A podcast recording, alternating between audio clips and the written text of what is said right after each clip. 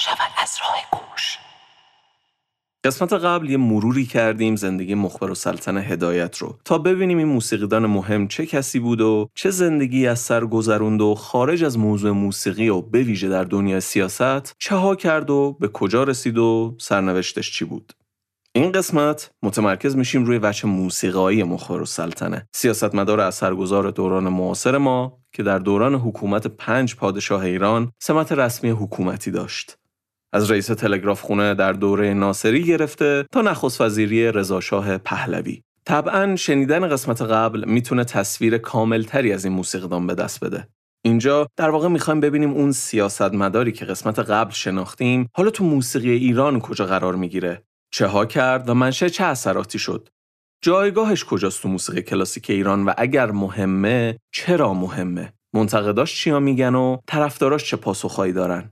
در عین حال صحبت های چند نفر از موزیسین ها و پژوهشگرایی که در این خصوص کار کردن هم به فراخور موضوع تو جاهای مختلف بحث خواهیم شنید.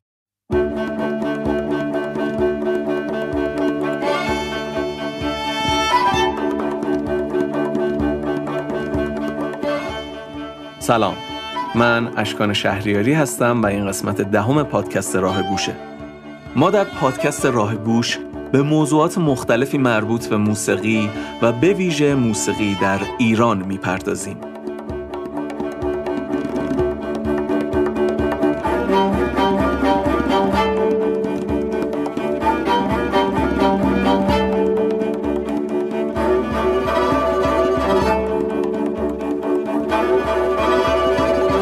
مهدی قولی هدایت از همون دوران خردسالی خیلی مجذوب موسیقی میشه. جایی تو کتاب اتوبیوگرافیش یعنی همون خاطرات و خطرات می نویسه در کودکی از یک جعبه تار دم اسب قطعات غرغره و دستانداز تخت سازی سر هم می کردم.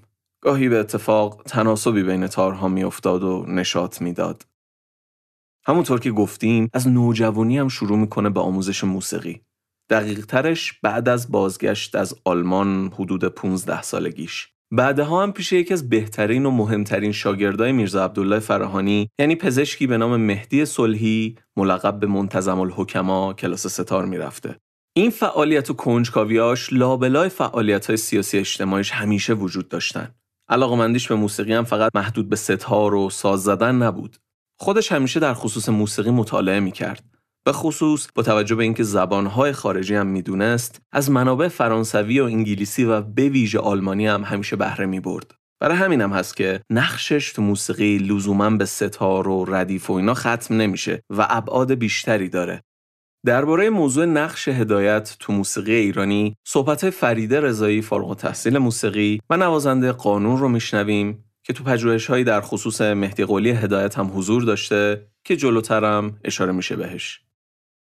در مورد مهدی قلی خان هدایت با توجه به مطلبی که توی ذهن دارم و دوست دارم مطرحش بکنم مهر شخصی مهدی قلی خان هدایت رو مبنای شروع صحبتم قرار میدم. این مهر که روی جلد یکی از مهمترین تعلیفات هدایت استفاده شده اسم و فامیل مهدی هدایت رو خیلی درشت با یک خوشنویسی خیلی زیبا و طراحی خیلی در هم تنیده و قشنگی نوشته و در حاشیه کشیدگی های این خوشنویسی کلمه مخبر و سلطنه رو با نستعلیق و خیلی کوچیکتر نوشته. در واقع به نظر من این دوتا اسم یعنی شاید بتونیم بگیم این دوتا شخصیت دو بخش مجزا و در این حال بسیار در هم تنیده ای رو فردی نشون میده که تاثیرش در موسیقی از هر دوی این اسم ها نشأت می‌گیره. در واقع بخش اول مهدی قلی هدایت کسیه که به فرهنگ، هنر، ادبیات و تاریخ کشورش خیلی اهمیت میده، خیلی علاقمنده و برای فراگیری تو این حوزه ها هم خیلی با سماجت و دقت وقت می‌گذاره و از طرفی مخبر و سلطنه است. شخصی که باید بهش بگیم یک رجل سیاسیه. چیزی که حالا شاید تصورات امروز ما کمتر می‌تونه بنیان فرهنگ و هنر دوستی خیلی جدی و عمیقی رو با این سمت یک جا تو ذهن بیاره. اما در مورد هدایت می‌تونم بگم که فرصت های حضور هدایت یا بودن هدایت در مناسب بزرگ کشوری در کنار اون شخصیت فردی که داشته باعث شده بود که هدایت نقش یک حامی برای جامعه موسیقی ایرانی داشته باشه. حمایتهاش از اهالی موسیقی کمکاش به تعلیفات و چاپ کتاب ها تو اون روزایی که خب چاپ کتاب یه کار خیلی سختتر و پرهزینه ای بوده شاید به واسطه این بخش از شخصیت هدایت و فرصت هایی که در مقام یک شخصیت صاحب قدرت داشته فرصت عملی شدن بیشتری رو می گرفته و خب از طرفی هدایت مهدی قلی هدایت هم هست. یعنی اون فردیه که در حالا تخصصی تر در حوزه موسیقی نوازندگی ستار رو پیگیری می‌کنه و پیش یکی از بهترین اساتید زمان خودش دوره های ستار رو میگذرونه.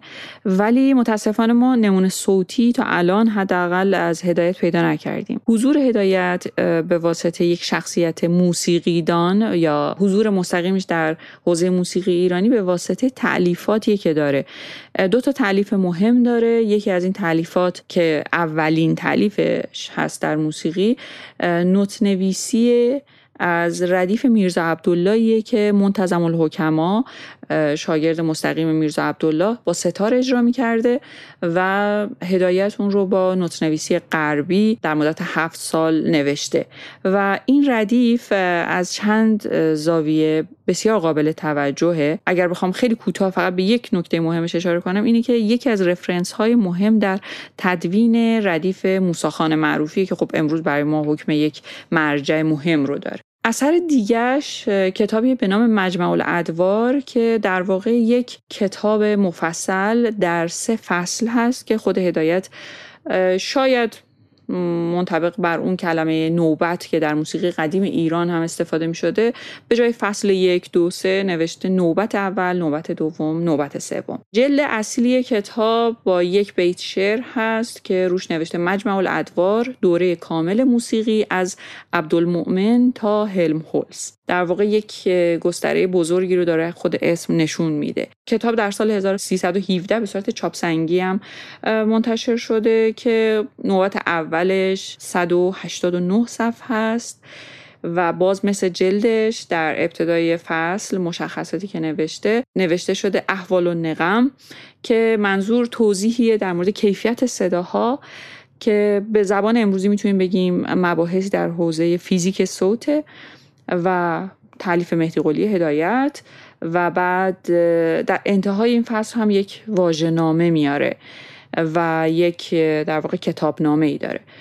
بعدش نوبت دوم رو با تعلیف و نقم مطرح کرده که در مورد با بیشتر تئوری موسیقی اروپایی و شناخت تئوری موسیقی قدیم ایرانه که خیلی جامع و تمیز با ادبیات بسیار دقیق و نگارش فوقالعاده این بخش رو هم تا جایی که معلف اطلاعاتی رو تونسته بوده کسب بکنه ارائه کرده و در نوبت سومش نوشته تحقیق وضعیت حاضره که منظورش همون بررسی موسیقی دستگاهی هست که در زمان خود معلف وجود داشته. در انتهای این سه فصل یک مجموعه کوچیکی رو آورده که 32 صفحه بیشتر نیست و اینها رو بخشی از اون در واقع نوبت ها ندونسته و شاید شاید به خاطر کوچکتر بودن این بخش اون رو مستقل چاپ نکرده و در ادامه همین کتاب و در ادامه همین فصل ها آورده. مطلبیه که اون رو با عنوان کتابت ابجدی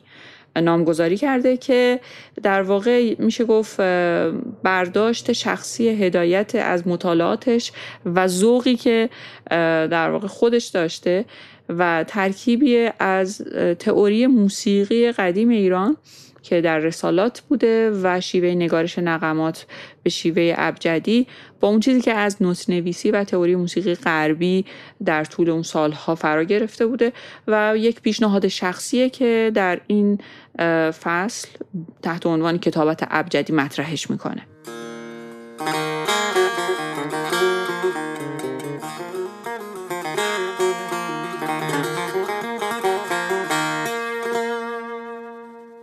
بیایم و با همین ترتیبی که گفته شد درباره تعلیفات هدایت صحبت کنیم. پس اول بریم سراغ ردیفی که هدایت نوتش رو نوشته. هدایت همونطور که گفته بودیم یه دوره والی فارس بود. حدود 50 سالگیش. چهار سال بعد که باز به تهران برمیگرده همزمان با تداوم حضورش توی سیاست نوت نویسی ردیف میرزا عبدالله به روایت منتظم الحکما رو شروع می‌کنه اتفاقا خود میرزا عبدالله هم همون حدودا بود که فوت می‌کنه یعنی سال 1297 شمسی خلاصه این اولین نوت نویسی کامل از دستگاه ها و آوازها تو موسیقی ایرانی یا به عبارت بهتر از ردیف موسیقی دستگاهی ایران به شیوه نوت نویسی غربی بود. هدایت می نویسه وقتی از فارس به تهران آمدم با دکتر مهدی خان منتظم الحکما که بهترین شاگرد میرزا عبدالله بود هفته دو شب با او کار می کردم. از منتظم الحکما که از اساتید علمی فن است خواهش کردم هفته دو شب به منزل من بیاید. صلحی ردیف آوازها را که از استادش فرا گرفته بود روی ستار می نواخت و من آنها را با خط بین المللی موسیقی می نوشتم. این کار که در سال 1301 پایان یافت هفت سال طول کشید و من به این ترتیب اساس موسیقی ایران را در کتابی محفوظ نگاه داشتم. هفت دستگاه را به نوت فرنگی نوشتم و در اطراف آنها دقتها کردم. موسا معروفی تو مقدمه ردیف جامع هفت دستگاه موسیقی ایرانی که جمع آوریش کرده بود از زبان هدایت نقل کرده که در مدت هفت سال به تعلیم مرحوم دکتر مهدی خان منتظم الحکما که بعد از شهنازی و میرزا عبدالله آخر استاد فن بود و غیر از او کسی واقف و ردیف نبود هفت دستگاه را من به نوت فرنگی درآوردم. و دو نسخه ترتیب دادم که نظیر ندارند و آنچه از اساتید رسیده در آن ضبط است و تحفه اهل فن. یکی از آن دو نسخه را تقدیم مدرسه عالی موسیقی کردم که یادگار و مورد استفاده باشد. قبل از این نوت نویسی ردیف تجربه های محدود و معدودی بودن تو این زمینه. مثلا حسین هنگافرین دستگاه ماهور میرزا رو سال 1290 منتشر کرده بود. البته حسن مشهون نویسنده کتاب تاریخ موسیقی ایران یه جا توی پاورقی نوشته که ردیف کامل موسیقی ملی رو که حسین خان هنگافرین از شاگردای موسی لومه رو میرزا عبدالله نوشته رو تو خونه هنگافرین دیده بوده. ولی خب تا امروز که اثری از اون ردیف کامل نمونده و همون ماهورش بوده که رسمی منتشر شده و امروز ازش مطلعیم به غیر از اونم باز علی نقی وزیری قبل از سفرش به اروپا اولین نوت نویسیاش رو از اجرای دستگاه ها انجام داده بود. وزیری بین سال 1290 تا 92 بخشایی از ردیف میرزا عبدالله رو می نویسه که دستگاه چارگاهش موجوده. اجرای ردیف میرزا حسین قلی رو هم به شیوه غربی نوت کرده بود که نه کامل بود و نه باقی موند و خود وزیری هم فقط به ذکر خاطره نوشتن اونا و ناپدید شدنش بعد از مهاجرتش بسنده می‌کنه. پس نتیجه چی میشه؟ ردیفی که هدایت می نویسه قدیمی ترین روایت کامل باقی مونده از ردیفه. این دقیق ترین تعبیریه که میشه در مورد ردیفی که هدایت ثبت کرده داشت. تا همینجاشم برای حیات موسیقایی یه آدم و موندگار شدن اسمش تو موسیقی کافی نیست؟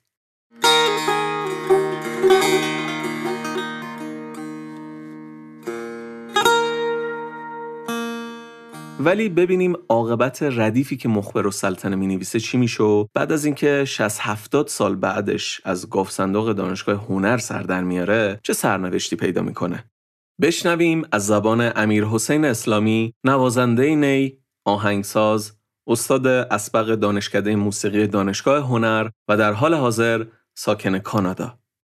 من وقتی که دانشجوی موسیقی مقطع لیسانس در دانشگاه هنر تهران بودم سال هفتاد. یه تحقیقی داشتم در کلاس تاریخ موسیقی استاد دکتر تقیه بینش کتابخونه دانشگاه هنر مراجعه کردم و فهمیدم که در گاف صندوق کتابخونه دانشگاه هنر نسخه دستنویس ردیف منتظم الحکما که قدیمی ترین ردیف مکتوب موسیقی ایرانیه و منتشر نشده است. با هزار تا نام نگاری و داستان تونستم این نسخه رو ببینم و یه مطالبی از روش یادداشت کنم. ولی خب ترم اول دانشگاه بود ترم دوم دانشگاه مقطع لیسانس بود و فکر می‌کردم که بالاخره این کتاب حتما توسط یه آدم خاصی یه ادیبی یه محققی حتما منتشر میشه در آینده و هیچ وقت دیگه نرفتم سراغش. من لیسانسمو گرفتم فوق لیسانسمو گرفتم استاد دانشگاه هنر تهران شدم دانشکده موسیقی. بعد سالای فکر می‌کنم که مثلا 92 اینا بود یعنی 20 سال بعد 22 سال بعد دیدم هنوز کسی توجهی به این کتاب نداره و همچنان این کتاب در گنجینه دانشگاه هنر باقی مونده. دوباره رفتم سراغش و دیدم که هنوز هست همون شکل هیچ هم کاری باش نداشته. طی یک طرح پژوهشی به قسمت معاونت پژوهشی دانشگاه هنر این طرح ارائه دادم که من می‌خوام روی این کتاب کار کنم و اینو بازنویسی کنم و نشرش بدم و اونا موافقت کردن. به کمک رضا پرویزاده موزیسین بسیار خوب و دکتر آرشام قادری که پزشک است ولی بسیار موزیسین خوب و ردیفتان خوبیه تونستیم سه نفره این کتاب رو بازنویسی کنیم. و تو این مسیر کمک های عزیزانی مثل خانم فریده رضایی یا هر کسی که واقعا هر کلمه ای از این کتاب رو به من یاد داده واقعا قدردانم. چون خیلی از قسمت های این کتاب واقعا رمزگشایی می‌خواست و باید متوجه می‌شدیم این کتاب در زمان خودش می‌دونین که هفت سال طول کشیده که مهدی قلی هدایت به همراه منتظم کمان نشستن هفته دو شب اینو نوشتن و مهدی قلی هدایت که اون موقع نخست وزیر وقت بوده و آدم کاملا با سوادی بوده تحصیلات خارج از کشور داشته زبان و نوت نویسی موسیقی بلد بوده و این کتاب رو هفت سال میشینن می‌نویسن. مونتا اشکالی که داشته نمی‌دونسته مثلا سوریکورون وجود نداشته ولی خب خیلی تکنیک های جالبی به کار برده. مثلا مثلا اگه سی کرون داشته سی, سی بمول می... سی مثلا لا دیز می‌گرفته و اگه سی بمول داشته سی بمول می‌گرفته. یعنی سی کرون و لا دیز نوشته سی بمول و سی بمول نوشته که تفکیک بشه بین این دوتا تو ذهن نوازنده. ولی خب نمی‌دونستن که علامت کرون بعدها وزیری اینو ابداع می‌کنه. و اینکه خیلی جالبه که این کتاب مثلا توش پیش درآمدم هست ضربی هم هست رنگم هست تصنیف هم هست. یعنی ردیف رو یک مجموعه می‌بینه فقط گوشه نمی‌بینه. و خب باز یکی از اشکالاتی که داشته این که توی همه رو تو متر 4 4 یا 3 4 اینجوری نوشته یعنی میزان نما گذاشته بود چون نمی‌دونسته چیزی به نام فری متر و متر آزاد وجود داره که ولی خب کاملا دقیق نوشته بوده. من کاری که کردیم با ما سه نفر و تیمی که روی این تحقیق کار کردیم فقط این رو نسخه دستنویسش رو کامپیوتری کردیم و این اشکالات اینجوری که دیگه خیلی بارز بود و تصحیح کردیم.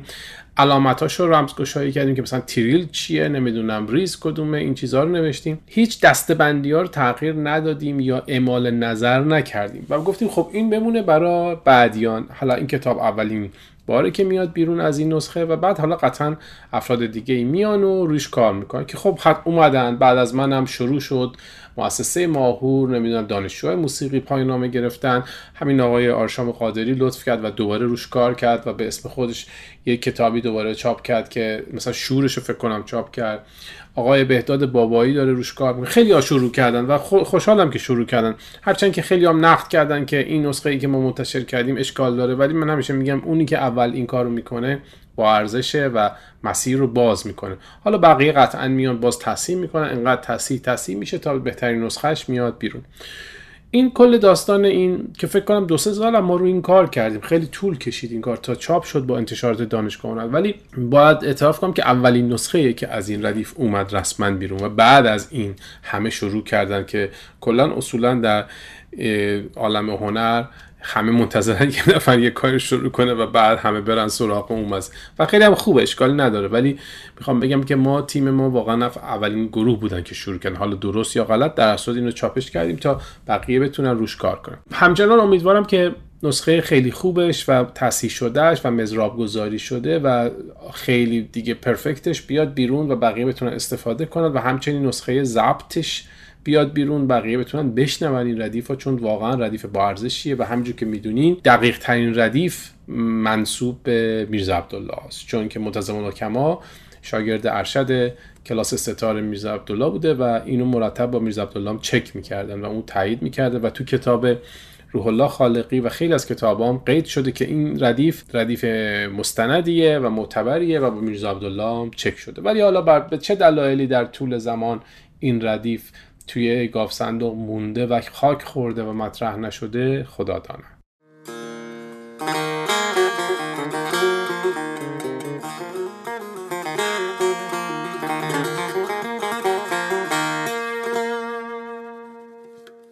نسخه که گاف صندوق دانشگاه هنر بوده و صحبتش شد مهر کتابخونه هنرستان عالی موسیقی روش هست. و خب از همینجا میشه قریب به یقین حد زد که این همون نسخه ای بوده که هدایت داده بوده به هنرستان عالی موسیقی.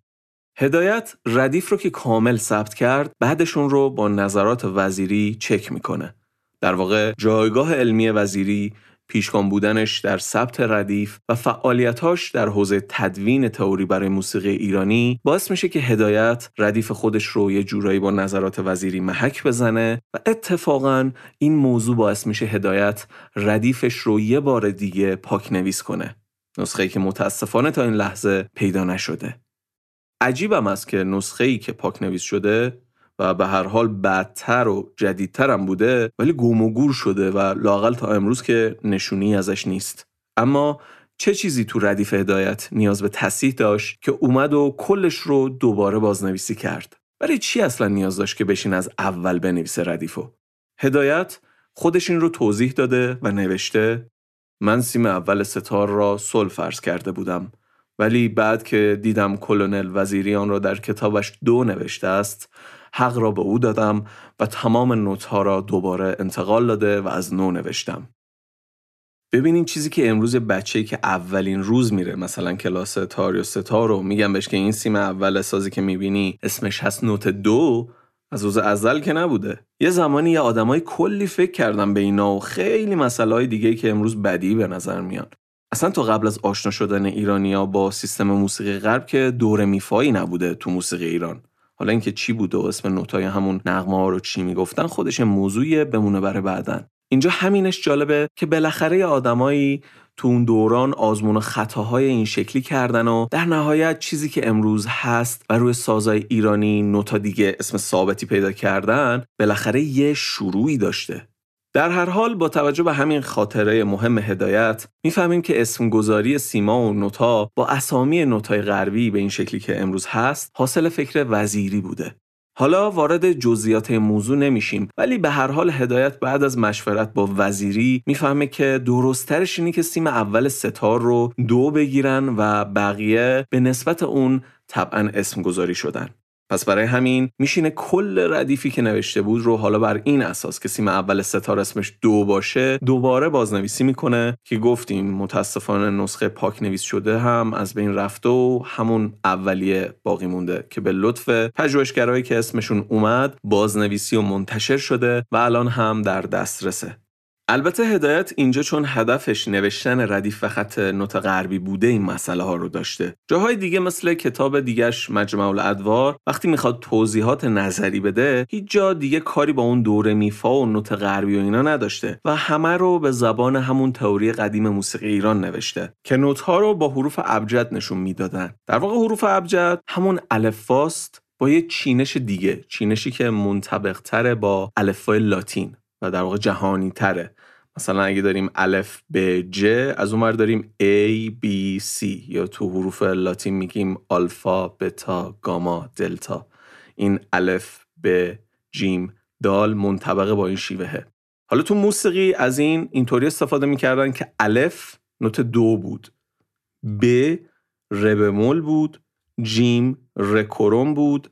دال ربکار بود و همینطور الال آخر یعنی همینجوری پرده به پرده میایم جلو و همین الف به جیم دال ه همینجوری اینا میشه اسم این نوت ها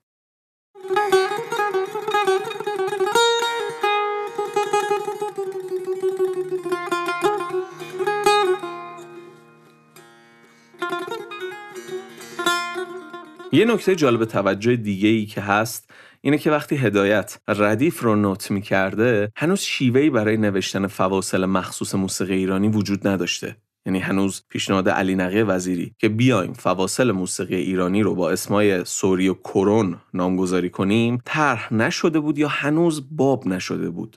پس هدایت چیکار کرد؟ هدایت با توضیح سعی کرده بود که مطلب رو ثبت کنه یه جوری و برسونه به مخاطب. با کلمات فارسی یه توضیحاتی حاشیه گوشه ها نوشته بود. مثلا نوشته بود فا در حد دیز یا می بیشتر از بمول با این بیشتر و کمتر و توضیح دادن نشون داده اون جنس فواصل ایرانی رو حالا ناچارن. شاید خالی از لطف نباشه اینجا هم بگیم داستان سوری و کرون که این کلمات عجیب و غریب از کجا اومدن اصلا.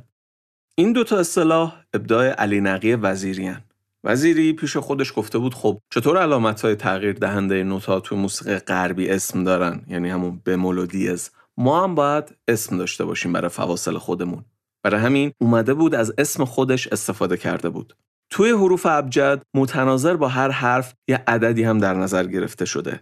الف عددش یکه ب دو جیم سه دال چهار تا می‌رسه به یک ده کاف بیست لام سی و الاخر بعد وزیری اومده کلمه علی نقی رو ابجدش رو حساب کرده. این هفتاد لام سی یه ده و الاخر جمع شده 270 بعد این 270 اومده دیده با چه ترکیبای دیگه ای میشه به دست آورد که مثل بمول و دیز سه حرفی و رسیده به سوری و کرون سین 60 میشه عددش ر 200 یه ده جمعا میشن 270 از اون ور. کاف 20 ر که گفتیم 200 نونم میشه 50 که باز جمع اینا هم میشه 270 خلاصه وزیری انقدر این عددا رو بالا پایین کرده تا به این لفظای سوری و کرون رسیده و اسم اون فاصله که نوت از نوت اصلی یه ربع پرده کمتر میشه گذاشته کرون و اونی که ربع پرده زیادتر میشه گذاشته سوری. این پرانتز بزرگ ولی جذاب رو ببندیمش دیگه.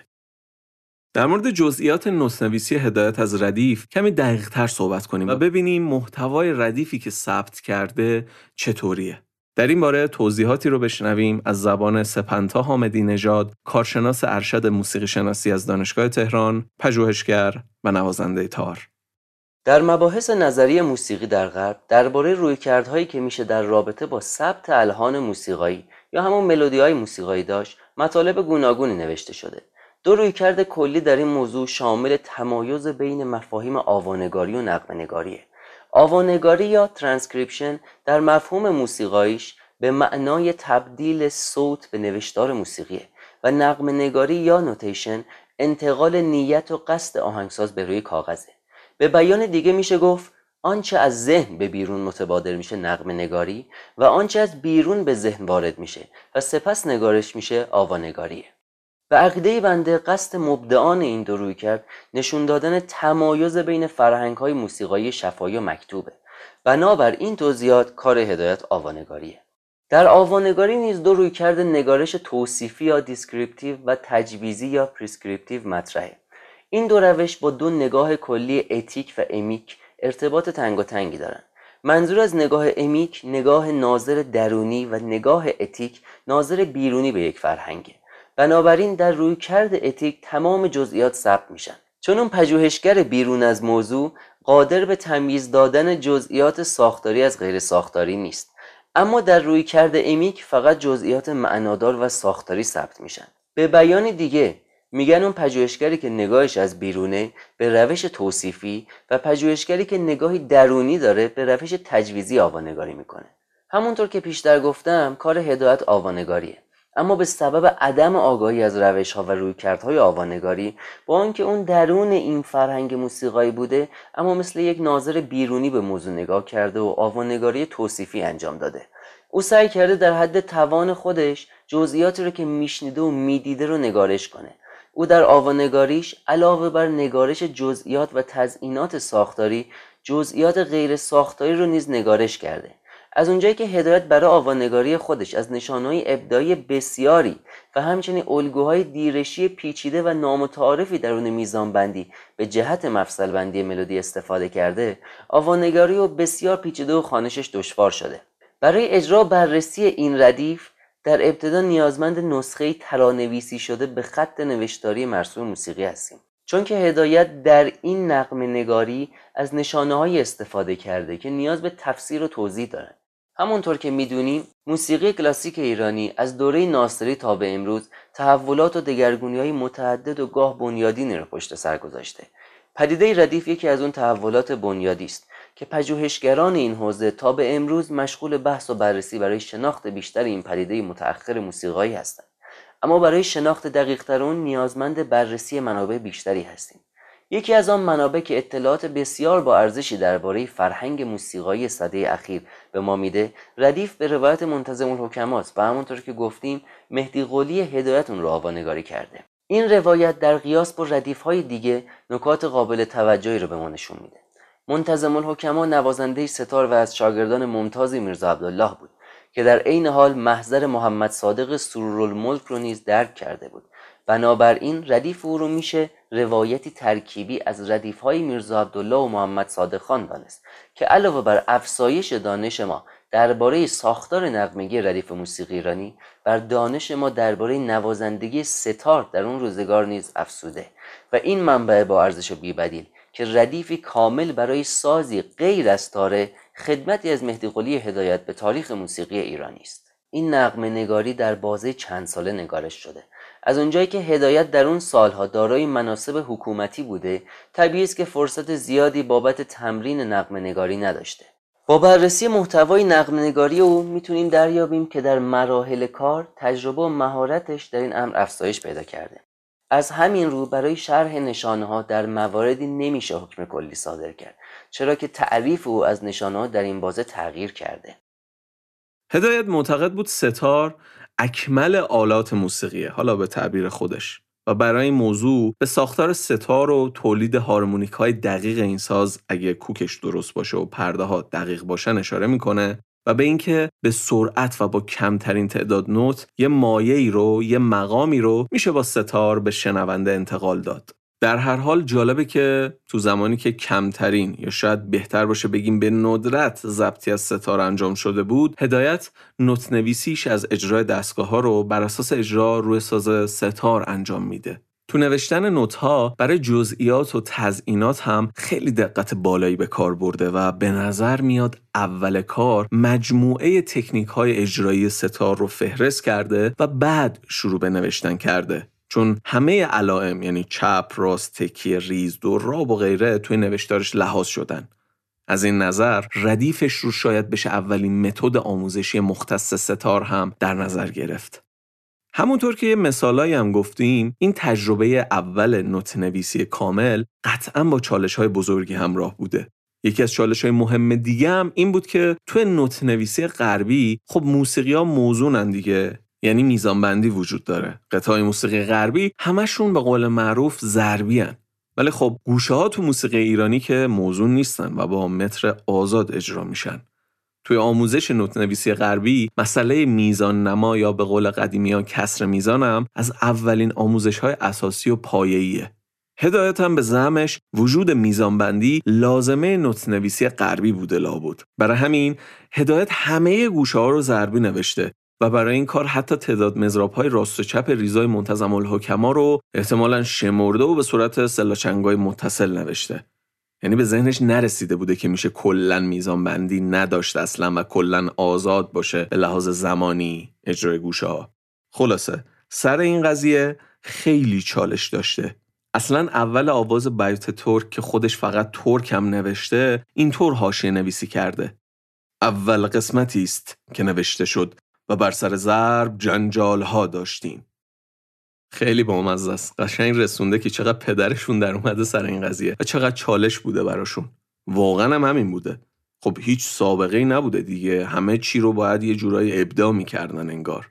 این موضوع تو آوانگاری هایی که بعدا از ردیف انجام میشه مثلا توسط ژان دورینگ یا داروش طلایی و افراد دیگه حل شده بود و همشون میزان و خط میزان رو کلا کنار گذاشتن و آزاد نوشتن گوشه ها رو. و اما در مورد اسم ها اسم گوشه ها و اصطلاحات مختص ردیف. امروز که ما ردیف هدایت رو دست می‌گیریم مثل هر سند موسیقی دیگه ای یکی از مهمترین و جالبترین چیزا برامون اسمان. اینکه ببینیم چه اسمایی بوده تو قدیم.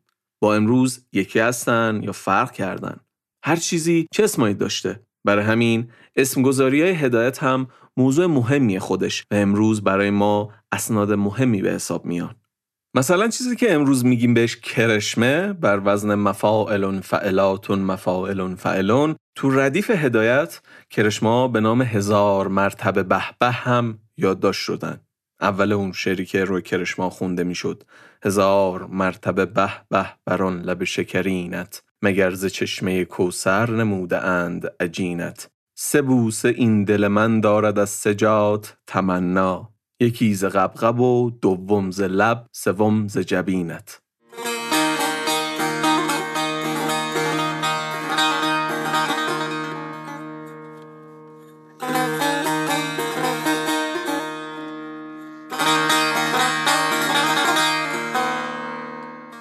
این یعنی چه بسا اون دوره؟ کلا اینم رایج بوده که به جای لفظ کرشمه می‌گفتن مثلا هزار مرتبه به به. یا یه مثال دیگه آواز ابوعطا که امروز مرسوم تره همون دستان عرب نوشته شده. اسم قدیمی ابوعطا دستان عرب بوده.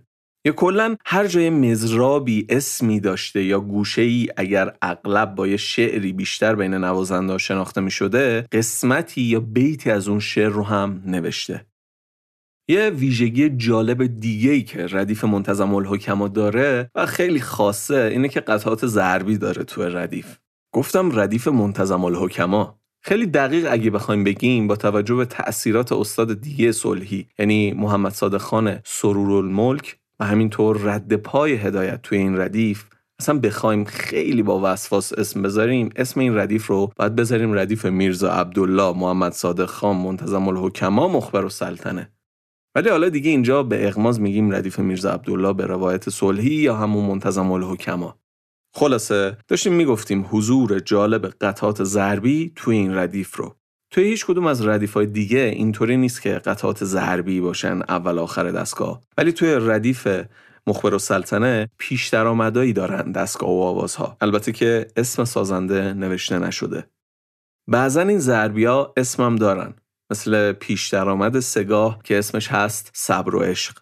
هدایت می نویسه اخیرا پیش درآمدی برای هر دستگاه یا آواز ساختند و کم و بیش رعایت براعت استحلال در آن کردند.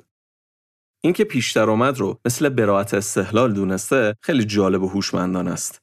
خوبه که کمی دقیق تر بدونیم اصلا براعت استحلال یعنی چی. توضیح براعت استحلال رو بشنویم از دکتر میلاد شمعی استاد ادبیات فارسی و ویرایش پژوه. براعت استحلال به معنی این است که شما وقتی مقدمه یه اثری رو می‌خوای بنویسی و بگویی برای اینکه ذهن مخاطب رو آشنا بکنی برای اینکه بگی در این روایت من در این قصه من در این مصنوی من چه اتفاقی می‌خواهد بیفتد و اون اتفاق رو به اجمال توضیح بدی در پوشش کلمات به صورت غیر مستقیم. این رو در اصطلاح بهش میگن براعت استحلال. به قول جوانان امروز این است که شما به صورت غیر مستقیم داستان رو اسپویل کنی. مثلا ساده ترین حالت از براعت استحلال آن است که ما می‌گوییم انا لله و انا الیه راجعون یه آیه ای از آیه قرآن رو میاریم ولی ذهنمون آماده میشه برای اینکه خبر مرگ کسی رو بشنویم. در داستانهای فارسی هم عمدتا این اتفاق افتاده است. مثلا در مقدمه داستان رستم و سهراب فردوسی به صورت غیر مستقیم در ابتدای داستان یعنی مقدمه داستان ماجرای کل داستان رو در این چند بیت روایت می کند اگر تون بادی برایت ز کنج به خاک افکند نارسیده ترنج. ستمکار خانیم شردادگر هنرمند دانیم شعر بی هنر. اگر مرگ داده است بیداد چیست؟ زداد این همه بانگ و فریاد چیست؟ دو نوع براعت در زبان فارسی داریم. یعنی براعت به دو شکل رایج خودش.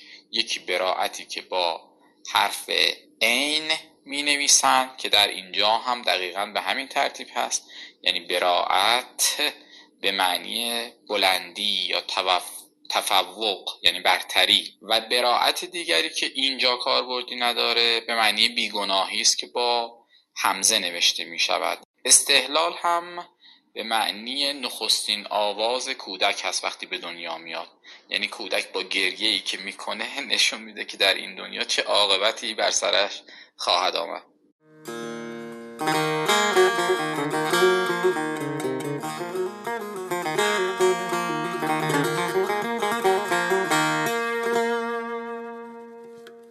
با این توضیحات در واقع روشن میشه که چقدر براعت استحلال تشبیه عنوان دقیقیه برای پیش درآمد که قطعا از سواد ادبی هدایت ناشی می شده انتخاب این اصطلاح.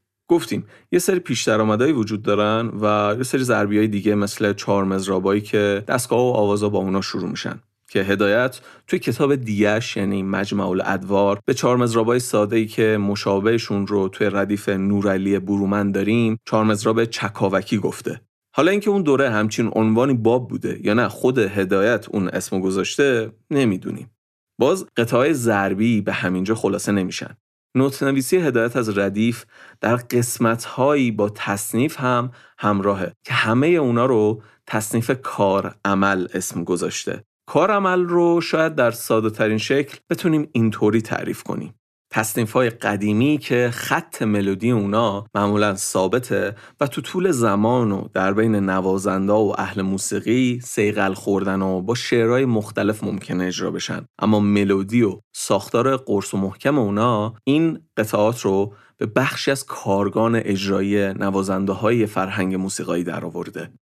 از معروفترین تصانیف کارعمل برای ما که هدایت تو نوت نویسیش آورده میشه از تصنیف سلسله موی دوست توی چارگاه یا تصنیف باغ تفرج تو گوش رهاوی در زمیمه سگاه یا تصنیف همچو فرهاد توی روح الارواح بیات ترک اسم برد.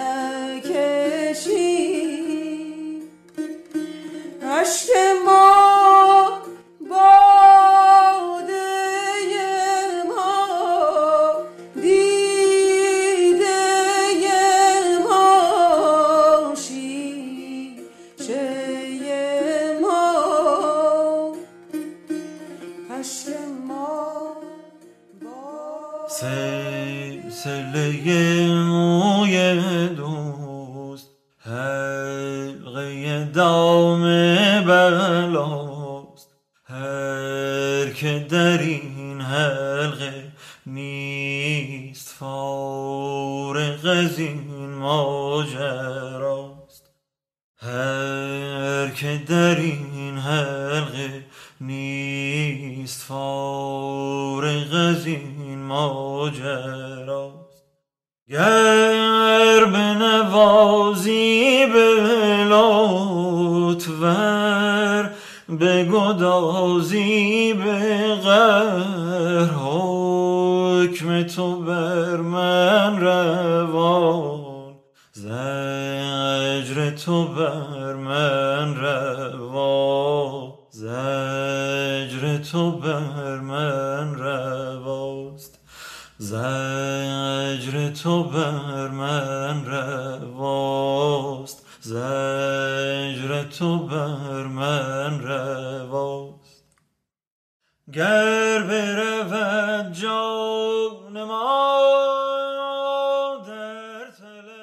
نوتنویسی هدایت تو نگاه اول شاید شکل خیلی مبسوط و توصیفی داشته باشه. اما وقتی نوتها و هواشی که نوشته رو کنار هم می‌بینیم به نگاه ساختاری که به اجرای دستگاه ها و آوازها داشته پی می‌بریم. مثلا در ادامه سگاه بعد از چند گوشه نوشته همان چارگاه هست در پرده های سگاه و یا برای رنگ متن و حاشیه نوشته متن همان رنگ نواست در پرده های چارگاه اینا خب کمک می‌کنن به رسیدن به دید ساختاری و کلان در خصوص اجزای ردیف که نشون میده هدایت کاملا داشته چنین نگاهی رو.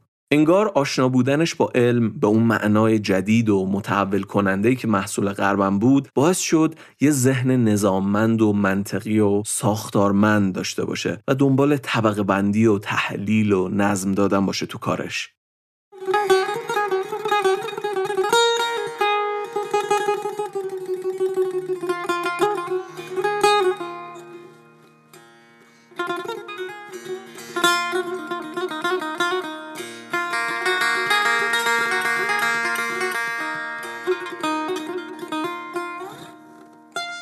بریم سراغ دومین مجموعه تعلیفی مخبر و سلطنه یعنی مجمع الادوار.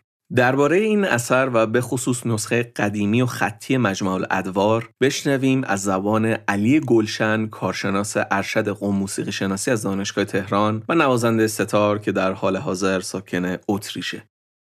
قدر مسلم کتاب مجموع الادوار جز به نخستین گام ها برای تئوریزه کردن موسیقی ایرانی در صده اخیر هست و بیراه نیست اگر مخبر و سلطنه هدایت را اولین موسیقی شناس معاصر در زمینه موسیقی ایرانی محسوب کنیم. چرا که هم به جنبه های موسیقایی پرداخته و هم جلوه های فرهنگی و قومی از دید او پنهان نمونده. این کتاب رو با عشقی که به موسیقی داشته در طی سالها تلمز و تفحص در کتب و رسالات قدیم موسیقی ایرانی و موسیقی غربی و نشست و برخواست با اساتید زمانه نگاشته و آن را تکمیل کرده. در هر صورت دانش وی از علوم مختلف و اشراف وی بر زبان و ادبیات فارسی و همچنین تسلط به زبانهای عربی، آلمانی و فرانسه این امکان را برای اون فراهم می کرد تا برای نوشتن مجموع ادوار از منابع مختلف بهره ببره. به همین سبب مجموع الادوار مانند هر اثر علمی به نوعی گردآوری اطلاعات مفید از کتب و رسالات موسیقی ایرانی و غیر ایرانی است و همچنین جمعآوری دیدگاه های اهل عمل موسیقی که بر اثر مجالست و مباحثت با اونها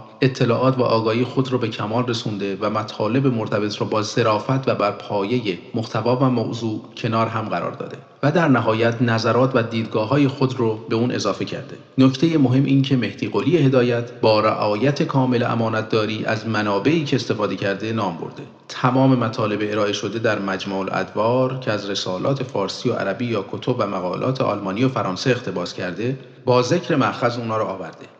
حتی اگر مطلب مورد نظر به صورت مباحثه و شفاهی بوده از راوی اون نام برده. بیشک شروع نوشتن کتاب قبل از 1300 شمسی است. و به صورت تدریجی در طی سالیان کامل شده. حاشیه نویسی ها املای متفاوت شماری از کلمات استفاده از قلمی متفاوت و جوهری تیره تر در نگارش برخی از صفحات حکایت از همین نگارش تدریجی داره. همچنین صفحات خالی میان مطالب نسخه و جای خالی اشکال و برخی ارجاعات به صفحات بعد نشان می‌دهد. از قبل عنوانها مشخص شده و بعد محتوای فصلها و بخشهای کتاب به مرور تکمیل شده. و این از عادات یادداشتبرداری هدایت از دوران نوجوانی نشأت می‌گیره وی از مطالب مختلف خاطرات خود بر اساس موضوع یادداشت برمی داشته و بعدها در آثار خود به کار می. در مورد این رونویسی ها هنگامی که نسخه ای از کتاب ادوار صفی الدین ارموبی به دستش می‌رسه چنین می نویسه آن نسخه را رونویس کردم و گاهی نظری در آن می افکندم. و همین یادداشت ها هست که آغازین شالوده نوشتن مجموع الادوار می شود. از مجموع الادوار دو نسخه باقی مونده. یکی نسخه ای که در سال 1317 چاپ شده و نسخه دیگری که از هدایت به یادگار مونده. نسخه دستنویس هست که به خط خود هدایت هست و همینک در کتابخونه مرکزی دانشگاه تهران نگهداری میشه. هر دو نسخه در محتوا تشابهها و تفاوتهایی دارند و این که با قطعیت بتوان گفت. کدام نسخه کاملتر و ارجحتر است کار بسیار مشکل و محتاطانه است. هر دو نسخه سندی مهم و مطالب قابل تعملی دارند که وسعت چشمانداز ذهن معلف را بازگو می‌کنه. با توجه به شواهد به نظر می‌رسه نسخه چاپ شده در سال 1317 از روی همین نسخه است. هرچند تفاوتهایی نسبت به هم دارند در ابتدای جلد دوم نسخه دستنویس می نویسه به حکم ضرورت مکررات دارد که در موقع چاپ ممکن است به اندک تغییر در اصول فصول رفع شود. تاریخی که زیر اون نوشته شده 18 سرطان 302 که برابر است با 18 تیر 1302 شمسی. نکته مهم این که تاریخ 1302 شمسی 15 سال قبل از چاپ مجموع الادوار هست و این مطلب به خوبی حساسیت وی را برای بازنگری مجدد در هنگام چاپ نشون میده و در این مدت به تکمیل آن پرداخته و در نهایت مطالب را برای چاپ گزینش کرده و مباحثی را در هنگام چاپ اضافه کرده یا کاسته. در نسخه دستنویس بر روی برخی عبارتها یا بخشها خط کشیده که بیانگر همین گزینش مطالب برای چاپ بوده. علاوه بر این در نسخه دستنویس کاغذهای متفاوتی به لحاظ ظاهر و جنس در آغاز کتاب و لابلای برخی صفحات به صورت پیوست وجود داره که کاملا واضح است. هدایت بعدا موضوعات و مباحث دیگری رو نوشته و بر اساس محتوای بخشهای کتاب اونا رو جای داده. این کاغذها خطدار هستند و رنگ روشنتری نسبت به دفترچه هدایت دارند. همچنین محتوای اکثر این صفحات الحاقی با نسخه چاپ شده مطابقت داره. هرچند بعضی مطالب هم در این صفحات وجود داره که در نسخه چاپی دیده نمیشه. البته وجود این صفحات الحاقی در نسخه دستنویس و همچنین وجود برخی مباحث مانند بررسی ایقاعات و نقرات و اصناف تصانیف و آکوردها در نسخه چاپ 1317 این فرضیه رو ایجاد می‌کنه که دفترچه سومی وجود داشته که برای چاپ از اون هم گزینش شده. برخی ویژگی های نصر و نگارش مجموع الادوار نسخه دستنویس رو به طور خلاصه بیان می‌کنم. هدایت این نسخه را با خطی خوش نوشته و عبارات و جملات عربی به کار برده شده را با تغییر کتابت به خط نصر متمایز کرده. واجه ها و جملات و ارجاعات فرانسوی و گاه آلمانی را با خطی زیبا و به صورت پیوسته نویسی نوشته که در بیشتر موارد خانش اون رو سخت می‌کنه. همانطور که گفته شد مبنای تصیح و بازنویسی مجموع الادوار که من انجام دادم بر اساس نسخه دستنویس هست. اما چرا نسخه دستنویس مبنای این بازنویسی شد؟ شاید مهمترین دلیلش منحصر به فرد بودن اون باشه. از این جهت که تنها نسخه ای هست که به خط معلف باقی مونده و جذبه این دست نوشته به حدی بود که احساس بیواسطه لذت بردن از اون حس کنکاش رو ترغیب می‌کرد.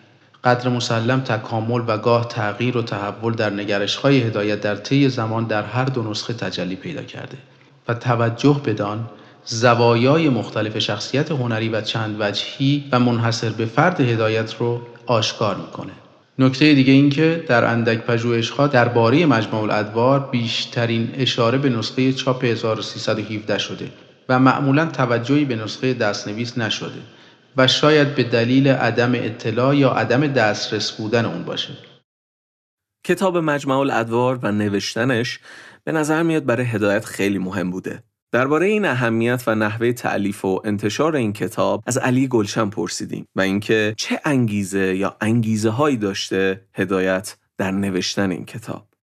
بیشک یکی از ارزشمندترین ها از در خودش همین مجموع الادوار هست. در مورد اهمیت و تعلق خاطر زیادی که به این کتاب داشته این نکته بس که در هنگام والیگری تبریز و در جریان شورش تبریز به رهبری ابوالقاسم لاهوتی در سال 1300 شمسی با اینکه خطر جانی وی را تهدید می کرده بیشترین نگرانیش از دست رفتن کتاب مجموع الادوار بوده. خودش می نویسه مهمترین چیزی که داشتم کتاب مجموع الادوار در موسیقی از تعلیفات خودم بود.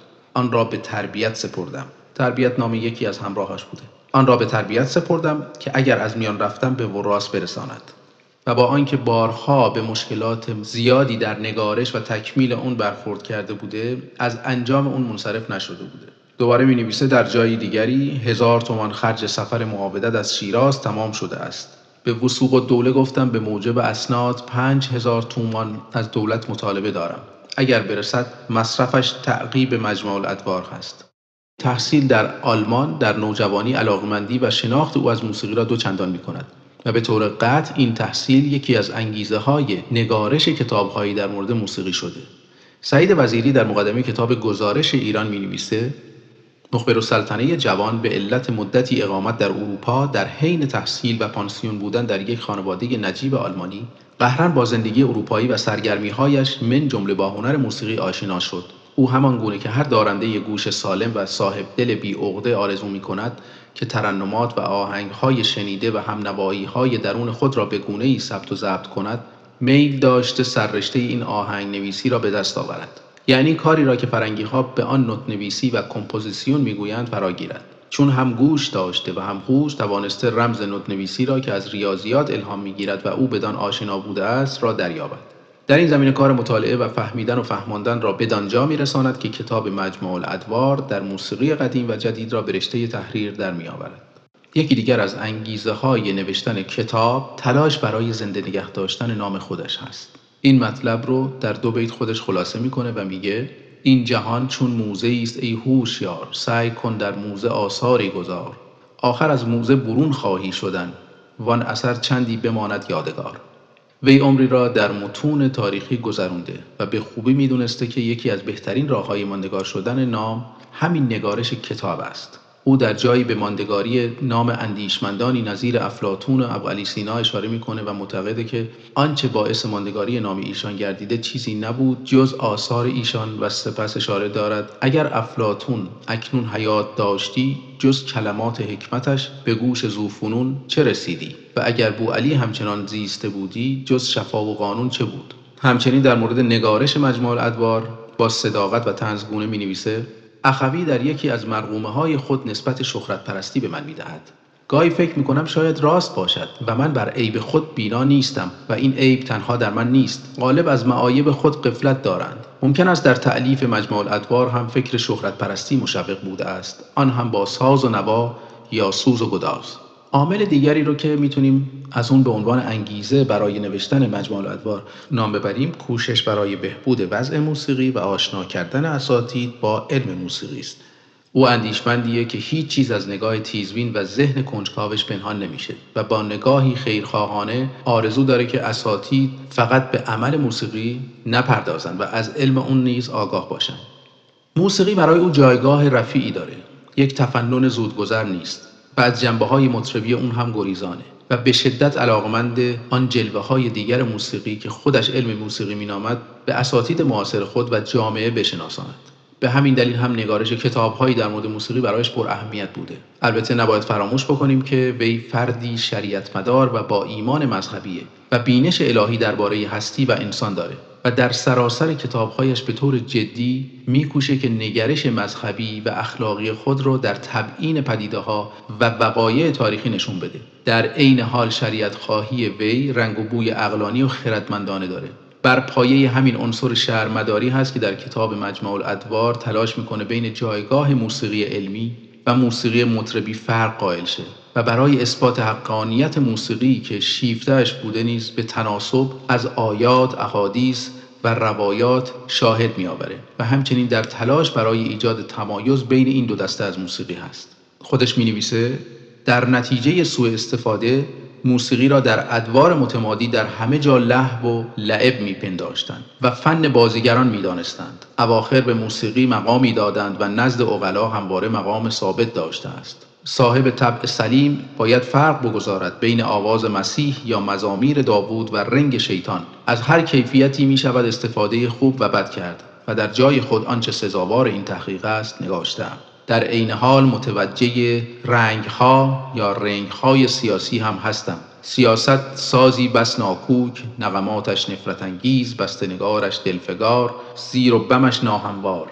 انگیزه دیگرش برای نوشتن کتابی مثل مجموع الادوار انتقاد از اوضاع موسیقی زمان است. وی در سالهای نزدیک به اولین چاپ مجموع الادوار در سال 1317 شمسی سمت و سوی نظرات منتقدانه خود را بیشتر به طرف اساتید هم اصر خود گرفته. شاید به این دلیل که موسیقی ایرانی نیست مانند جامعه پیرامونش دچار تحولاتی شده بود که از نظر مهدی هدایت برخی از آنها کجروی محسوب می‌شد. اون می نویسه اخیرا باز اساتیدی پیدا شدند آنچه در دست داشتند به قالب هفت دستگاه ریختند و جلو تتبع اهل فن حساری کشیدند. هر دستگاه را با اسم آوازی خواندند و قطعاتی را زمیمه هر دستگاه کردند. جای دیگه می نویسه متاسفانه شیوه فرنگی را به اسلوب ایرانی آمیختن خواهند. چه خوب است که هر یک را به جای خود بگذارند. در همین رابطه در مجموع ادوار بخشی را با عنوان در خطر انقلاب موسیقی ایرانی به تقلید سطحی آورده است. از اوضاع موسیقی زمانه خیش بیان کرده و به طور مفصل به انتقاد از اون پرداخته و در جهت حفظ و بهبود اون نیز راهکارهایی ارائه کرده است. به هر حال انگیزه هدایت چه عشق به موسیقی بوده و یا تلاش برای مندگاری نام خیش و چه ایجاد تمایز بین موسیقی هنری و مطربی یا کوشش برای بهبود وضع موسیقی یا آشنا کردن موسیقیدانان زمانه با مفاهیم نظری موسیقی مقایرتی با تینت و فطرت خیراندیش وی نداشته و رسالت خود را به درستی به سرانجام رسانده در نهایت با تلاشهای فراوان موفق شد این اثر را در سال 1317 شمسی چاپ کنه هدایت در خصوص آشناییش با رساله الادوار صفی الدین ارموی و اینکه چه نقشی داشت این آشنایی تو نوشتن مجمع الادوار خودش این سطر رو نوشته. به هر حال در اوایل ماه 300 مرحوم علی خان نازم العلوم پسرمه رساله الادوار عبدالمومن ارموی را نزد من آورد که شاید سر از آن در بیاورم. و من آن اوقات نزد میرزا ابوالقاسم قندهاری معروف به جناب عربی میخواندم. ادوار رساله مختصری است. شرح و بستی ندارد. غالب در نتیجه معلف جداول قناعت کرده است. چیزی نفهمیدم. لیکن معلوم بود بی چیزی نیست. آن نسخه را رونویسی کردم و گاهی نظری در آن میافکندم.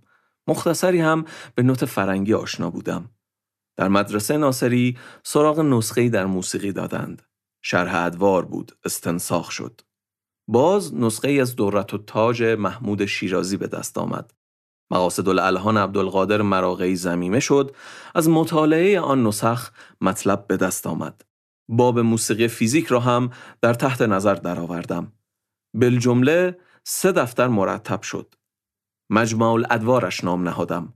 بابی در نسبت و حدود نغمات و تناسب ملایمت و منافرت بابی در ادوار قدیم و جدید بابی در تحقیق هفت دستگاه که اساتید متأخر تنظیم کردند.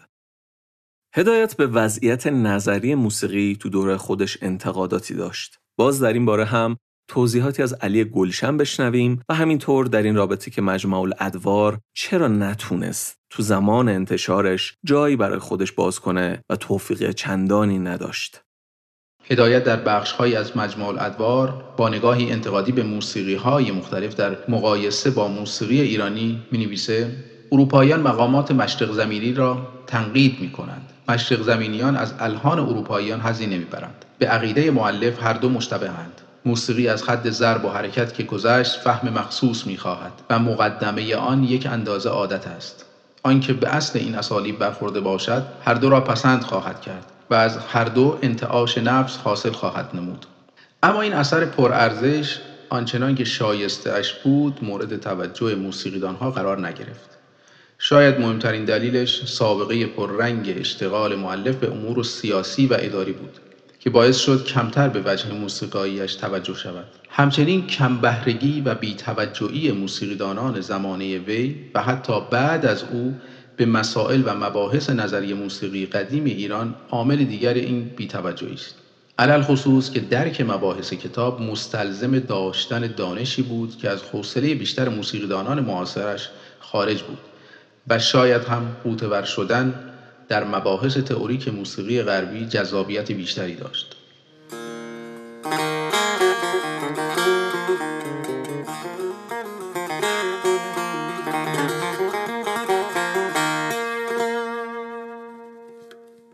لابلای صحبت های اشاره شد به رنگ شیطان. حالا ما در قالب یه پستی بعدا در مورد این مطلب صحبت می‌کنیم. همیشه هم داریم اشاره می‌کنیم که ما موضوعات تکمیلی پادکست رو در قالب پست یا توییت تو شبکه های اجتماعیمون منتشر می‌کنیم. متن مجمع الادوار به لحاظ سطح ادبی و زبانی و داشتن لغات دشوار و واژگان متعدد عربی اصلا با خاطرات و خطرات قابل مقایسه نیست و اینجا خیلی فنیتر و قامز حتی یعنی پیچیده است و لغات دشوارش زیادن. همونطور که گفتیم نوبت اول کتاب به فیزیک صوت و علم آکوستیک و فواصل موسیقایی مربوطه هدایت در نوبت اول از ساختار گوش تا تولید و انتشار صدا و دستگاه های سنجش کیفیت صدا رو مطرح می‌کنه. موضوع امواج صوتی رو تشریح می‌کنه، درباره سیستم کار حنجره نوشته و به نحوه تولید صدا در انواع سازها از جمله بادی ها و سازهای سیمی می‌پردازه.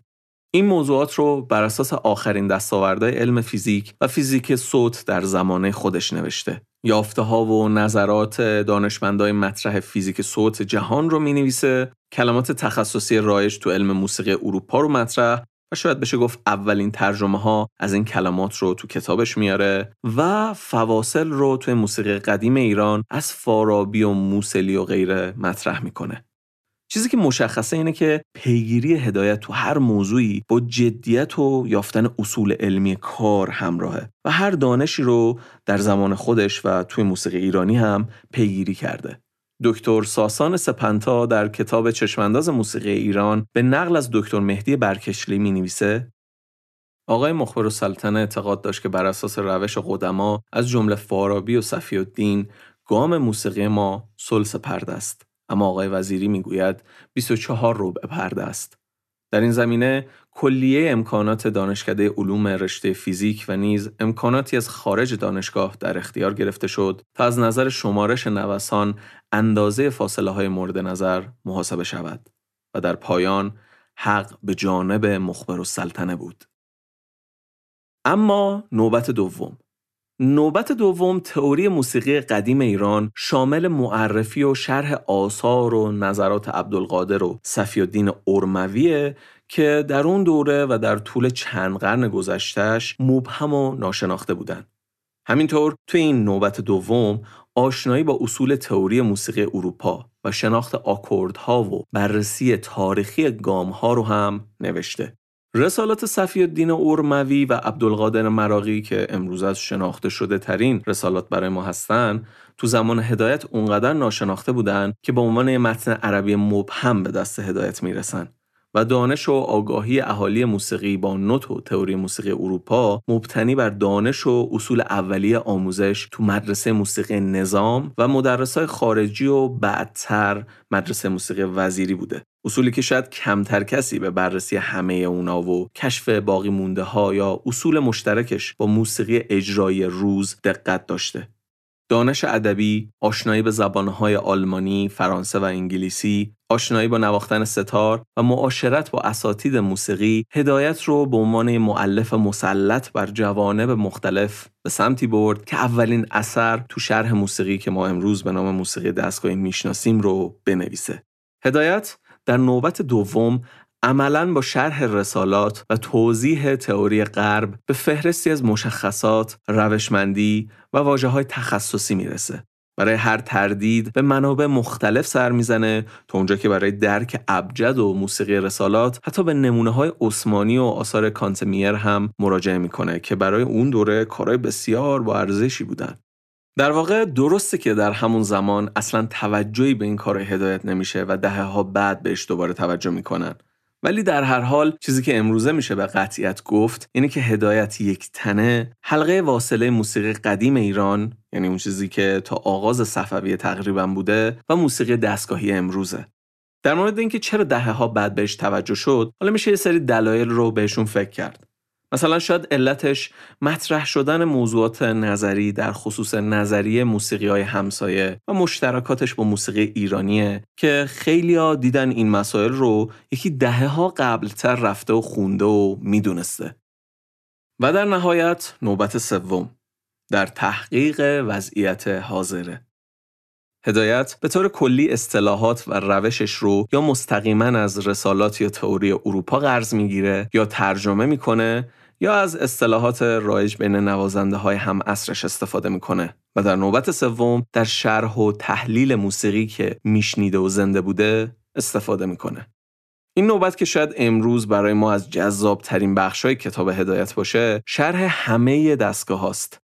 هدایت تمام دانشش تو موسیقی ایران رو از دریچه موسیقی اروپا و دانشش از رسالات قدیم محک می‌زنه از بررسی نام ها تو رسالات گرفته تا هر شباهت و تفاوتی که تو فواصل موسیقایی وجود داشته رو نوشته.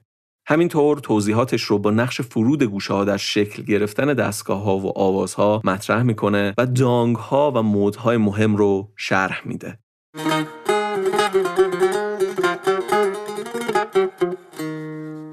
همین نگاه چند بودیه که باعث میشه مجمع الادوار رو همچنان از منابع مهم تو موسیقی ایرانی بدونیم. اما در خصوص زمینه نوبت سوم یعنی دستور ابجدی در کتابت موسیقی. هدایت نوتنویسی غربی رو مناسب نمی‌دونست برای کتابت موسیقی ایران. ولی با اون ابزار و ترکیبش با شیوه قدمایی یا همون ابجد روشی رو پیشنهاد میده برای نوشتن موسیقی ایرانی و روی کاغذ آوردنش.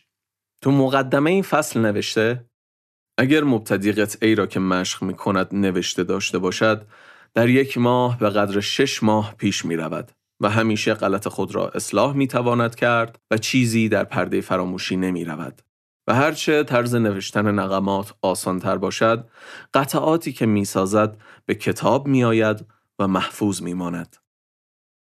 در این روش نوت نویسی هدایت نقمات رو با حروف ابجد می نویسه و برای نگارش ریتم از شکل غربی استفاده می‌کنه.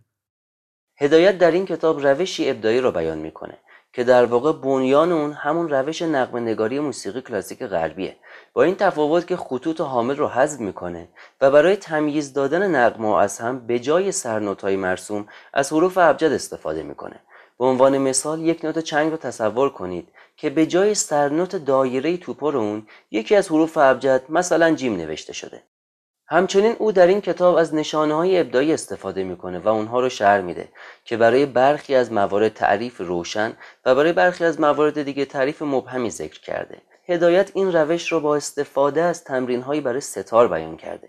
بنابراین می‌تونیم کتاب دستور ابجدی در کتابت موسیقی رو اولین کتاب اختصاصی آموزش ستار هم عنوان کنیم که البته به عنوان یک منبع آموزشی دارای نقصانهای بسیاریه. با درس کنم بین ظاهر نشانه های استفاده شده در کتاب دستور ابجدی در کتابت موسیقی و نشانه های استفاده شده در آوانگاری هدایت از ردیف شباهاتی وجود دارد. اما با بررسی و مداقه در این دو منبع متوجه میشیم که تفاوتهایی هم بین اونا وجود دارند حتی در مواردی از نشانه های استفاده شده که مختص دستور ابجدی یا ردیفه و در دیگری استفاده نشده و حتی در مواردی با نشانه های بدون توضیح مواجه میشیم. توضیحات سپنتا حامدی نژاد رو شنیدیم.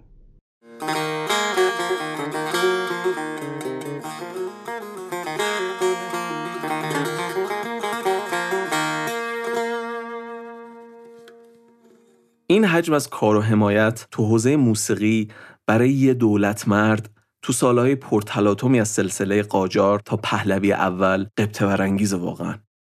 هدایت در حقیقت قدرت و فرهنگ رو تو ماحصل عمر خودش پیوند داد. در پایان درباره روی کرد و عملکرد هدایت از یه زاویه دید دیگه‌ای توضیحات سعید. نویسنده این قسمت رو هم بشنویم.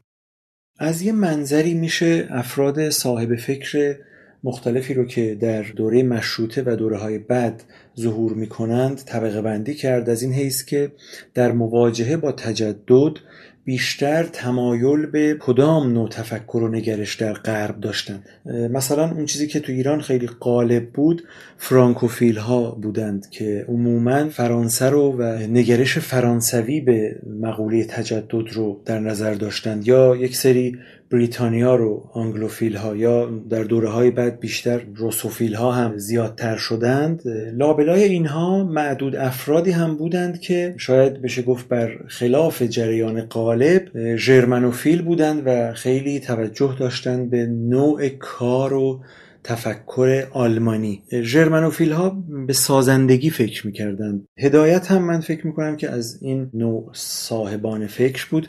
حتی برادرش سنی و دوله که اولین رئیس مجلس شورای ملی هم بود و کشته شد اون هم همچین نگرشی داشت. یا در موسیقی اگه بخوایم بگیم خود علی نقی وزیری هم خیلی شاخص از این حیث و حالا اتفاقا وزیری هم تحصیل کرده آلمان بود مثل هدایت. ژرمنوفیل ها همیشه به ساختن فکر می‌کردند و از حیث شخصیتی هم همیشه آدم های شریفی بودند و فساد و مفسدهی توی کارشون نبود و همیشه به جدیت و کار اعتقاد داشتن. افرادی هم که می‌رفتن آلمان از نظر اخلاق و روش و منش سیاسی اجتماعی تاثیر می‌گرفتن از اون نوع تفکر و حقیقتا بهترین آدم ها هم از آب در اومدند. هدایت خب بیشترین اقامتش در چند باری که به اروپا میره در آلمان بوده. از بین زبانهای فرانسوی و انگلیسی و آلمانی هم بیش از هر زبان دیگه به آلمانی مسلط بود. اینها همونجور که گفتم خیلی به کار و جدیت اعتقاد داشتند و طبعا اون جامعه قضا و قدری جامعه اجالتن جامعه تریاکی ایران در اون دوره به این افراد چندان اقبالی نشون نمی‌داد و شاید هنوزم نمیده. از بین اون نگرش های مختلف همونجور که گفتم فرانکوفیل ها خیلی توی ایران کارشون و نقششون پررنگتر بود و از غذا اون چیزی که الان میشه نگاه کرد به گذشته و ارزیابی کرد این بود که از همه نگرش های دیگه مزرتر هم بودن برای ما. تیپ هایی بودن که قبل از اینکه آدم بپردازه به اینکه اصلا سواد داشتند یا نه یا اساسا سوادشون به چه کار ما میومد یا نمیومد رفتارشون نهایتا منجر به رواج سنت پرستی در ایران شد. نه شناخت سنت بلکه منجر به سنت پرستی شد. و در عین حال هم وزن همین می‌بینیم که نگاهشون غالبا به ما تحقیرآمیز بوده. نظرات هدایت در باب تجدد بولواری که میگه هم به نوعی اشاره به همین موضوع داره. بولوار اصلا یه کلمه فرانسویه دیگه. هدایت این تفاوت ها رو این تفاوت نگرش ها رو حس می کرد و دریافته بود. در هر حال ما از یک خواب چند قرنه اون موقع اون دوره بیدار شده بودیم و طبیعی بود که یا لازم بود که از یک جایی الگو بگیریم. البته این قید که حتما اون نوع افراد تحصیل کرده یا سفر کرده به آلمان حتما بوده باشند درست نیست و نمونه های افرادی که میشه به اون نوع تفکر منتصبشون کرد باز بودن در اون دوره. اگرچه که معدود بودن. مثلا علی اکبر داور کسی که بنیانگذار قوه قضا و دادگستری نوین در ایران بود از اون جنس افراد بود. یا حتی خود فروغی زکا الملک هم از اون جنس افراد بود. گویی ما مستعد اون جنس کار و اون اقلانیت و نظم و جدیت نبودیم. برداشت یکی مثل هدایت از مذهب و تجدد در نهایت اقلانی و متعادله. از جنس رجلی بودن اینها که ایران اون دوره حقیقتا لازم داشت. معتدل سالم و اقلانی و در این حال با یه درک عمیقی از ماهیت خرافی و تعبدی جامعه ایران. عموما مواجهه روشنفکران با تجدد در ایران با شوریده حالی و هوچیگری و جوگیری همراه بوده. برای همینم هم میشه که اون جامعه افرادی مثل آل احمد و شریعتی رو میپذیره ازشون استقبال می‌کنه. ولی مثلا فریدون آدمیت مورد بیاعتنایی قرار می‌گیره. اقلانیت در هر حال مسئولیت می آورد در پیش و اون جامعه چندان دلخواهش نبود چندان دلخواهمون نبود انگار اون نوع تفکر. اتفاقا همون آل احمد در نوشته های مختلف در جاهای مختلف از هدایت بد میگه و نقدش می‌کنه هدایت رو. گذشته از همه اینها اگر بخوایم که صرفا از زاویه دید موسیقی به هدایت نگاه کنیم چیزی که میشه گفت اینه که هدایت از زمانه خودش قطعا دهه جلوتر بود. این جلوتر بودنه هم در شناخت دانش موسیقی قدیم بود هم در شناخت دانش روز موسیقی. از حیث شناخت دانش قدیم خب اون زمان اصلا کسی سواد عربی خوندن اون رسالات رو نداشت. کسی اصلا اون رسالات و اون موسیقیدان های مثل عبدالقادر و صفی الدین اونها رو اصلا نمیشناخت. هدایت خب هم عربی خوب می‌دونست هم کنجکاو بوده به موسیقی علاقمند بود رفت و با جدیت اون کارها رو خوند فهمید و تشریحشون کرد. می‌دونیم که دهه ها بعد این علاقه و توجه به دانش قدیم موسیقی ایران خیلی باب شد و راجبش صحبت کردن و مطالعه شد و هدایت این وسط در واقع حلقه واصلی بود. طبیعی بود که همچین آدمی رو در دوره خودش جامعه موسیقی اصلا نپذیره چون اصلا نمی‌دونستن که اون چی داره میگه.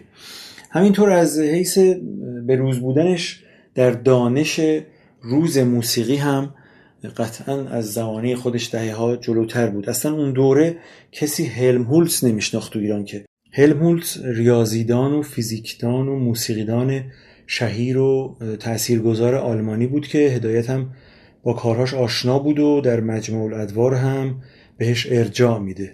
صاحب همچین تفکر و نگرش و عمل کردی طبیعی بود که همیشه محل انتقادات شدید هم باشه و در هر دوره یک چیزهایی رو بهش نسبت بدند. به مستاق اون شعر شفیع کتکنی گه ملحد و گه دهری و کافر باشد گه دشمن خلق و فتنه پرور باشد. باید بچشد عذاب تنهایی را مردی که ز عصر خود فراتر باشد.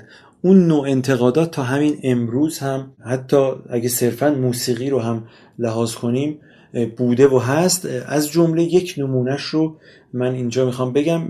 کتابی منتشر شد چند سال پیش با عنوان سیری در رساله های موسیقی.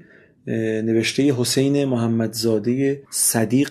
اونجایی که در تبیین و برشمردن رسالات می‌رسه به مجمع الادوار اینطوری نوشته. یکی از سیاستمداران هیلگر و کهنکار دوره رضاخان موسوم به مهدی قلی هدایت و ملقب به مخبر السلطنه قاتل ناجوانمرد شیخ محمد خیابانی در سال 1317 رساله‌ای با عنوان فوق چاپ کرد. تا همینجاش هم اگه قصد اینجا شرح و معرفی یک رساله موسیقیه تا همینجاش هم به عقیده من قرزورزی در این نوشته واضحه. چون یک موسیقیدان و کارش چه ارتباطی داره به اینکه در سیاست یا در عرصه های دیگه چه کار کرده. در ادامه نوشته آورده که این رساله سرقت آشکاری از مطالب الادوار اروموی و شرح الادوار مراقی و مقاصد الالهان و درت و تاج است که نویسنده با تفاضلی بیمایه همه مطالب را به خود نسبت داده است. بر اساس همین مطالبی که در این اپیزود مطرح شد و ارجاعاتی که در جای جای نوشته های مهدی قلی هدایت هست و همینطور اون موضوعی که حلقه واصل بدونیم هدایت رو از این حیث فکر می‌کنم کافی بود برای اینکه نشون داده بشه که همچین متنی و همچین نگاهی که هدایت دست کم سزاوار همچین نقد و اتهامهایی نمی‌تونست باشه.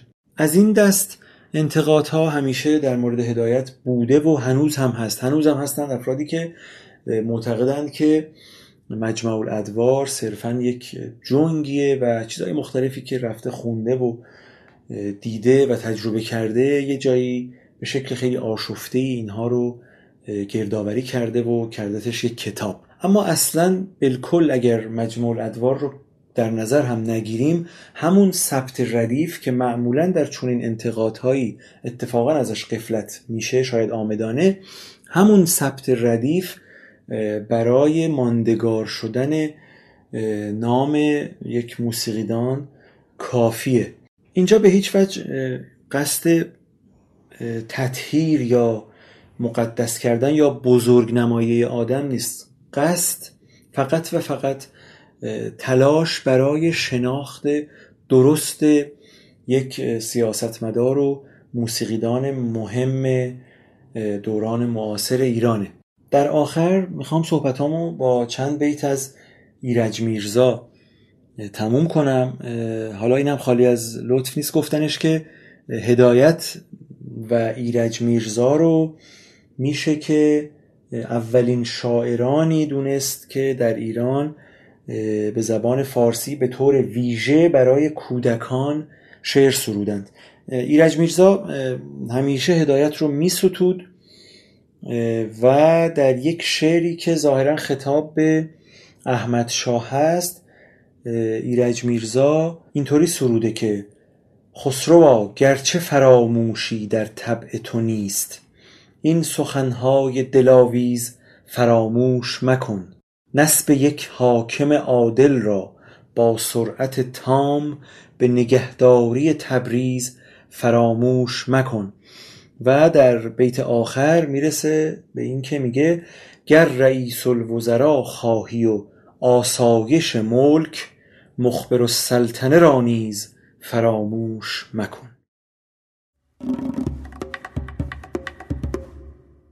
چیزی که شنیدید قسمت دهم راه گوش بود که در خرداد ماه 1402 ضبط شده. پژوهش و تألیف این قسمت کار سعید یعقوبیان بود و من اشکان شهریاری اون رو براتون اجرا و تدوین کردم. خیلی سپاسگزاریم از همکاری و همراهی فریده رضایی در بخش پژوهش این قسمت. ممنون از کیارش بختیاری بابت طراحی هویت بصری و پوستر. منابع و موزیکای این قسمت که ازشون استفاده کردیم رو مثل همیشه توی توضیحات پادکست براتون می‌ذاریم. شما می‌تونین از طریق ایمیل، توییتر و اینستاگرام راه گوش با ما در ارتباط باشین. راه گوش رو می‌تونین روی podcatcher های مختلفی از جمله اپل پادکست، گوگل پادکست و کست باکس بشنوین. جدیدا اسپاتیفای هم به لیست podcatcher امون اضافه شده. بهترین کمکی که به راه گوش می‌تونید بکنید اینه که به بقیه دوستدارای موسیقی معرفیش کنین. ممنونیم که ما رو شنیدین. امیدوارم که شنیدن این قسمت براتون مفید بوده باشه. از خودتون مراقبت کنین حواستون به بقیه هم باشه. بدرود.